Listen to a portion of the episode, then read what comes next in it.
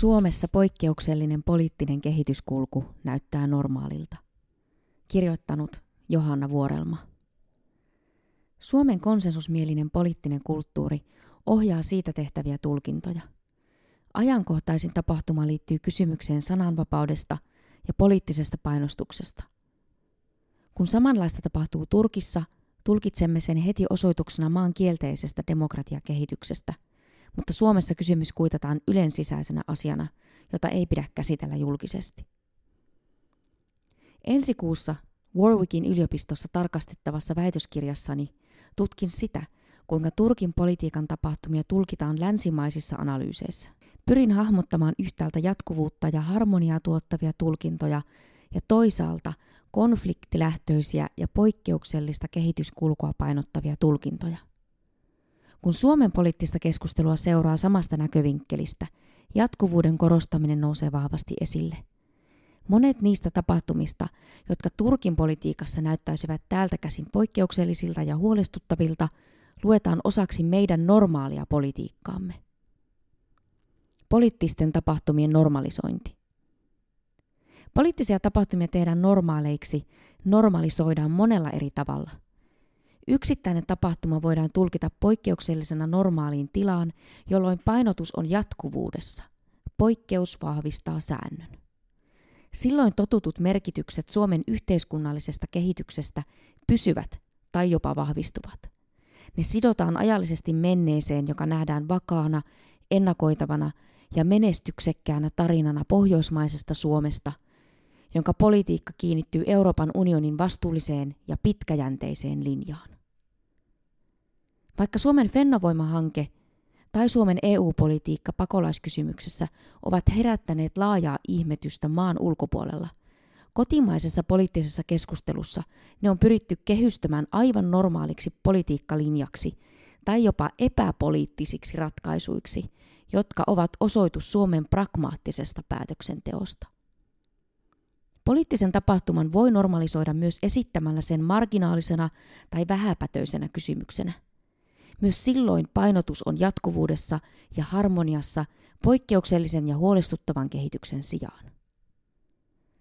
Suomen konsensusmielinen poliittinen kulttuuri ohjaa siitä tehtäviä tulkintoja. Jopa rajut muutokset politiikassa tai poliittisessa ilmapiirissä saattavat näyttäytyä tutuilta ja turvallisilta, kun ne esitetään totutuilla kielikuvilla – Muutos voi liittyä yhtäältä politiikkalinjauksiin ja toisaalta Suomen identiteettiin pohjoismaisena hyvinvointivaltiona.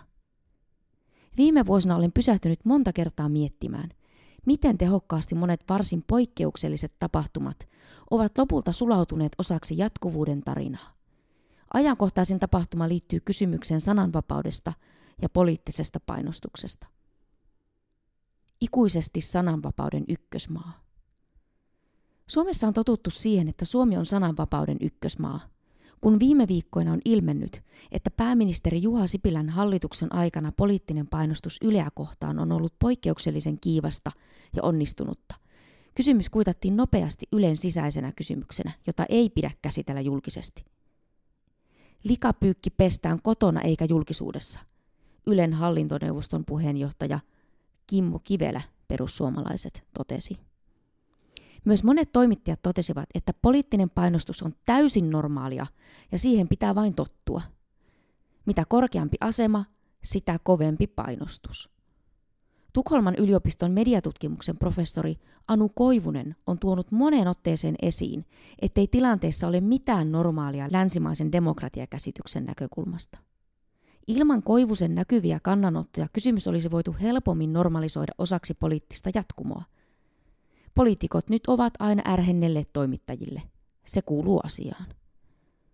Kun kaksi Ylen kokenutta toimittajaa, kohun keskellä ollut Salla Vuorikoski ja ajankohtaistoimituksen esimies Jussi Eronen, erosi vedoten sananvapauden rajoituksiin, erityisesti pääministerin ja hallituksen toimien kriittisessä uutisoinnissa. Koivunen huomautti jälleen, ettei tapahtumaa voi tulkita osoituksena jatkuvuudesta Suomen poliittisessa ilmapiirissä. Se, että painovapauden 250 juhlavuosi Suomessa päättyy kahden Ylen toimittajan eroamiseen protestina sananvapauden rajoittamisen vuoksi, ei nimittäin ole mikään pieni likapyykki. Se on iso skandaali. Tulkinnat meillä ja muualla. Jos samanlaisia tapahtumia olisi nähty vaikkapa Turkissa, ne olisi täällä nopeasti tulkittu osoituksena maan kielteisestä demokratiakehityksestä. Välillä on suorastaan hämmästyttävää seurata, miten eri tavalla samankaltaisia tapahtumia tulkitaan eri puolella Eurooppaa ja kansainvälisesti. Täältä käsin Turkin poliittiset tapahtumat näyttävät lähes yksin omaan uskonnosta kumpuavien uskomusten kielteisiltä ilmentymiltä, kun taas Suomessa uskonnollisten ajatusmallien poliittisesta vaikutuksesta puhuminen koetaan helposti loukkaavana tai jopa hyökkäävänä. Kirjoitan uusimmassa ulkopolitiikkalehdessä siitä, miten valtiot varjelevat positiivista ja johdonmukaista omaa kuvaa ulko- ja turvallisuuspolitiikassa jopa fyysisen turvallisuuden kustannuksella. Suomalaisessa poliittisessa keskustelussa jatkuvuuden painottaminen liittyy osittain juuri omakuvan vaalimiseen.